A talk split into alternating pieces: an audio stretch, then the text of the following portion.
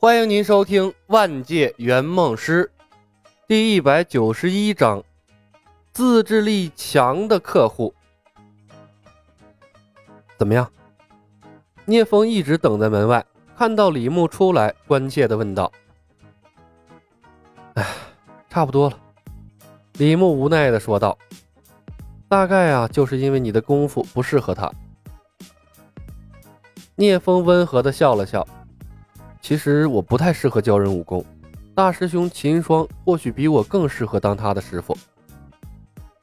李牧点头说道：“嗯，说的没错。等咱们回到天下会试试，总有一个人的武功会适合大师兄的。”聂风吓了一跳：“李兄，你们要跟我回天下会？不欢迎吗？”李牧莞尔一笑。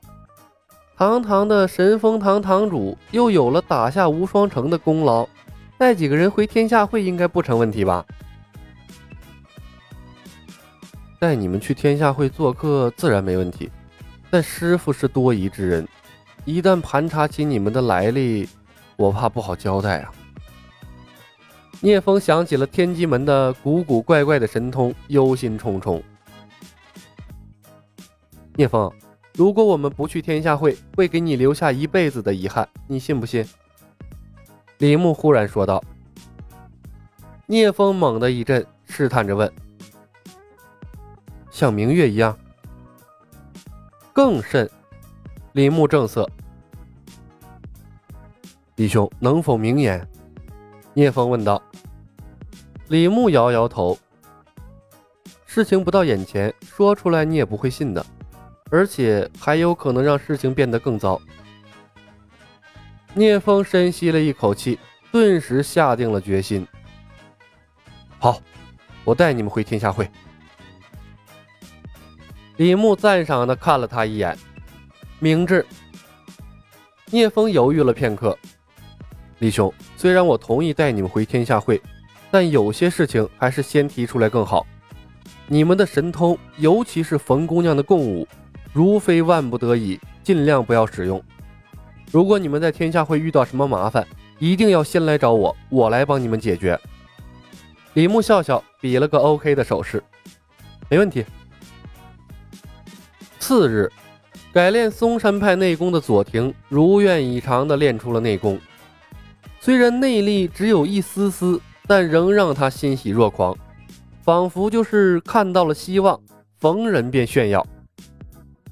冯公子一看呢，也是羡慕不已，向他请教了经验之后，也来找李牧求真经了。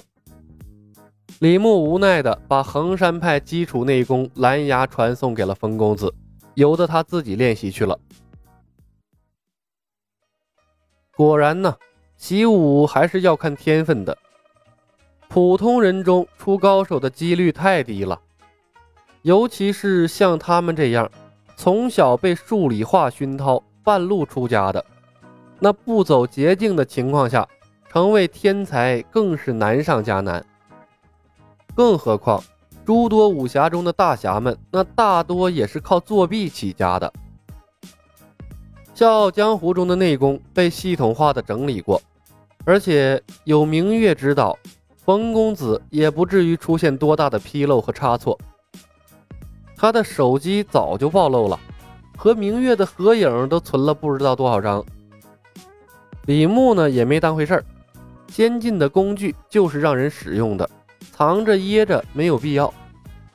有被天灾湮灭的天机门兜底儿，什么稀奇古怪的玩意儿啊，都能推到天机门头上，反正呢也查无实证。明月和聂风又不是杀人夺宝的性子，人品值得信赖。左庭练出了内力之后，李牧试着让他修习易筋经，结果呀，他又抓瞎了。寒冰真气、紫霞神功等等更高深一点的功法，左庭同样接受不了。等李牧拿出来辟邪剑谱和葵花宝典之后，那左庭直接崩溃了。他苦着脸说道：“哎呀，师弟啊，你饶了我吧！这练武是个循序渐进的过程。”一口吃不成个胖子，你你让我一步一步练吧，我这我这都断了一条胳膊了，我不不想身上再少什么零件了。李牧咬了咬牙，翻到了吸星大法的页面。要不再试试吸星大法？左庭一愣，盯着吸星大法看了一会儿，果断摇了摇头。哎，算了算了，我还是等血菩提吧。那任我行的下场也不好啊！我要是练不成易筋经，我学这玩意儿不是害我吗？李牧无语了。好吧，这客户的自制力还挺强的，值得信赖呀。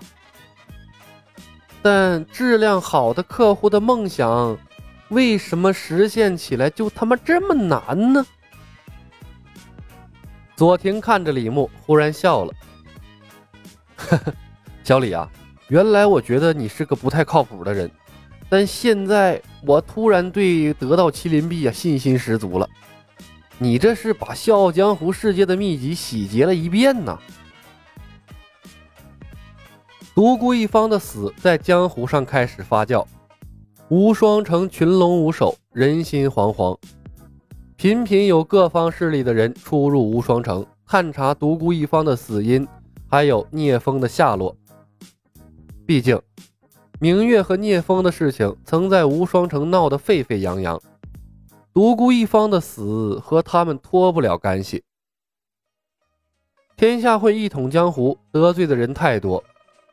如今神风堂堂主聂风可能身受重伤，自然引来了许多天下会仇敌的觊觎，而独孤一方的门下也反应了过来，开始在无双城内排查聂风和明月的下落。